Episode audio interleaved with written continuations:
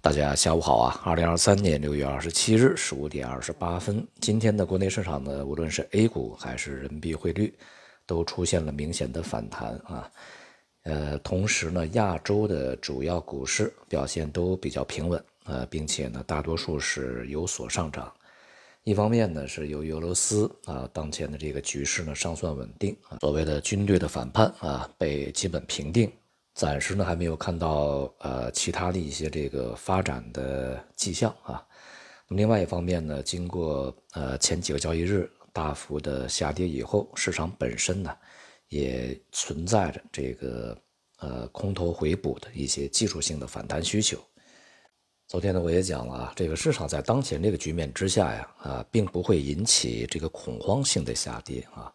因此呢，在短暂的波动以后，市场呢仍然会出现比较明显的反弹啊，而且呢，这个市场的下跌也好，反弹也好，受到一些阶段性的短期的这个信息扰动是比较明显的。但是从这个中期啊，甚至是更长的一段时间来看呢，呃，市场无论反弹的高度有多高啊，持续时间有多长，预计在未来整体震荡下行的基调仍然是难以改变啊。在这样一个过程中，我们内部市场的这个投资者心态呢，会随着对于啊未来政策实施的一些憧憬，以及啊现实的一些这个数据啊，或者是信息的啊扰动呢，来起起伏伏。当然，也会使得这个市场的波动啊，跟随这种心态的起伏而起伏。但重要的是呢，我们要在这个起伏的过程中啊，观察它整体趋势的一个运行方向。那么在之前呢，我们也多次说过啊，如果我们去看沪深三百的话，现在已经是第三年下跌，而且呢，当前的水平是低于二零二三年年初的，也就是它显示是一个下跌状态啊，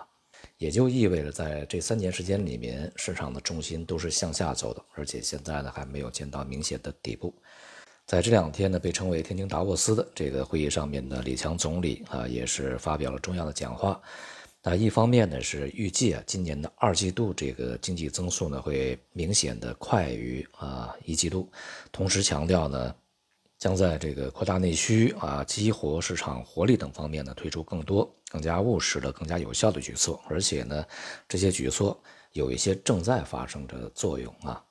同时啊，也对外部啊所谓的去风险这种论调呢进行了批驳。总体而言呢，这个还是需要看接下来的这个政策的具体内容啊。在这次会议里面呢，没有呃特别多的信息可以去捕捉啊。在外部而言呢，无论是美联储还是其他的这个央行官员，甚至是一些国际的这个机构，比如说 IMF 啊等等，都是强调呢未来要继续的去紧缩，以控制通胀。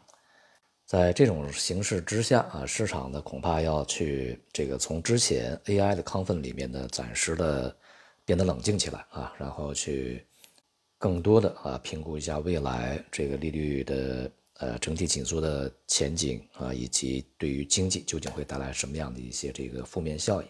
因此呢，从外围的市场来看呢，这个它也是一个震荡回落的一个状态啊，当前，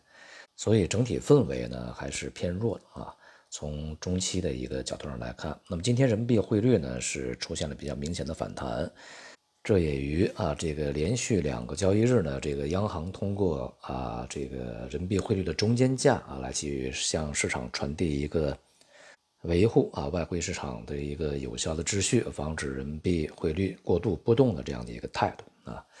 是与这样的一个态度有关啊。同时呢，经过了前面的。连续的大幅度的这个下跌以后，本身呢也存在了一些反弹的需求。应该注意的是呢，当前人民币汇率啊已经如我们预期啊进入到了去年的这个低档的这个区域啊，在当前这个区域啊附近的水平呢，它继续下跌和这个啊结束下跌，呃持稳回升的这个可能性都是存在的啊，这要看接下来的这个整个。啊，内外部的经济形势、利率形势啊，来去判断。但相比较人民币将转强的这种这预期而言呢，可能我们更需要去关注的是人民币可能会，啊出现这个调整过冲，也就是跌破啊低于去年低点的这种风险。到目前为止呢，还没有观察到啊人民币汇率呢将这个逆转走强的任何的可靠的这种信号和特征。因此呢，暂时啊还不宜于去这个盲目的逆势操作啊。在今天啊，A 股里面这个房地产板块反弹的幅度比较大一些啊。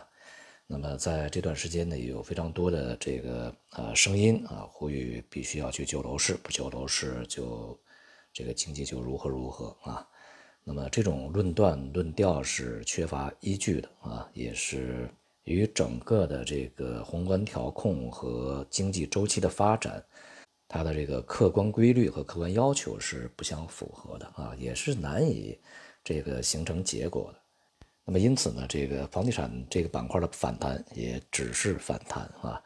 在整个的这个行业周期啊没有看到它见底的这种希望之前啊，恐怕呢任何反弹啊都难以形成一个持续的趋势啊。好，今天就到这里，谢谢大家。